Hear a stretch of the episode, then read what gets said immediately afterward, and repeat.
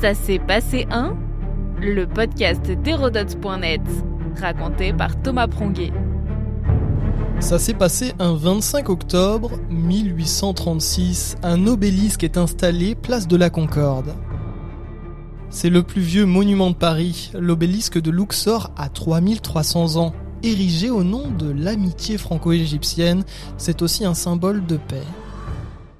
Un cadeau de roi. L'obélisque est le deuxième présent diplomatique du vice-roi d'Égypte Mehemet Ali à la France.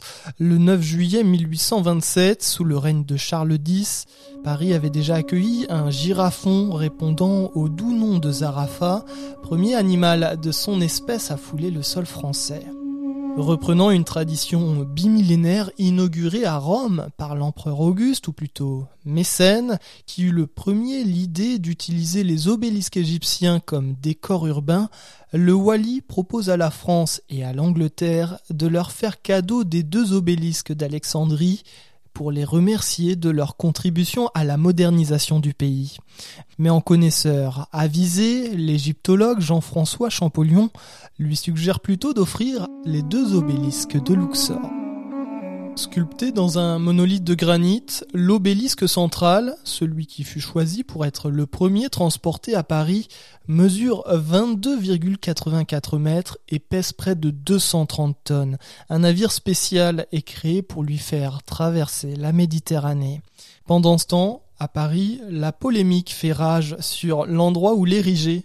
Finalement, le nouveau roi Louis-Philippe Ier, dans un souci d'apaisement, tranche en faveur de la place de la Concorde. Pour l'anecdote, l'obélisque est réceptionné à Paris dès 1833.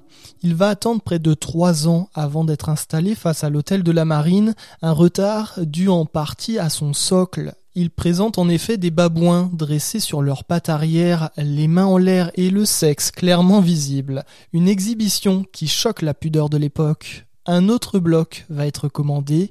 Une fois installé, l'obélisque prend la direction de la Concorde. Ce 25 octobre 1836, son élévation se déroule sous les yeux d'une foule ébahie, environ 200 000 personnes. L'opération nécessite de gigantesques machines et d'énormes câbles. Le chantier de levage commence à 11h30. 350 artilleurs actionnent la levée à la force de leurs bras le nouveau souverain Louis-Philippe y assiste discrètement depuis le balcon de l'hôtel de la Marine. En cas de fiasco, si l'obélisque tombe et se brise, il veut s'éclipser discrètement. Quelques heures plus tard, c'est un succès. Le roi se montre au balcon, il est longuement applaudi par la foule amassée. Les difficultés de l'opération dissuadent toutefois les Français d'aller chercher le deuxième obélisque.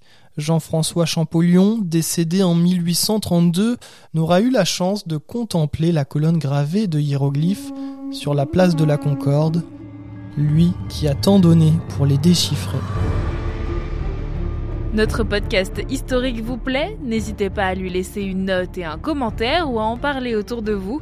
Et puis pour en apprendre plus sur l'histoire, rendez-vous sur hérodote.net.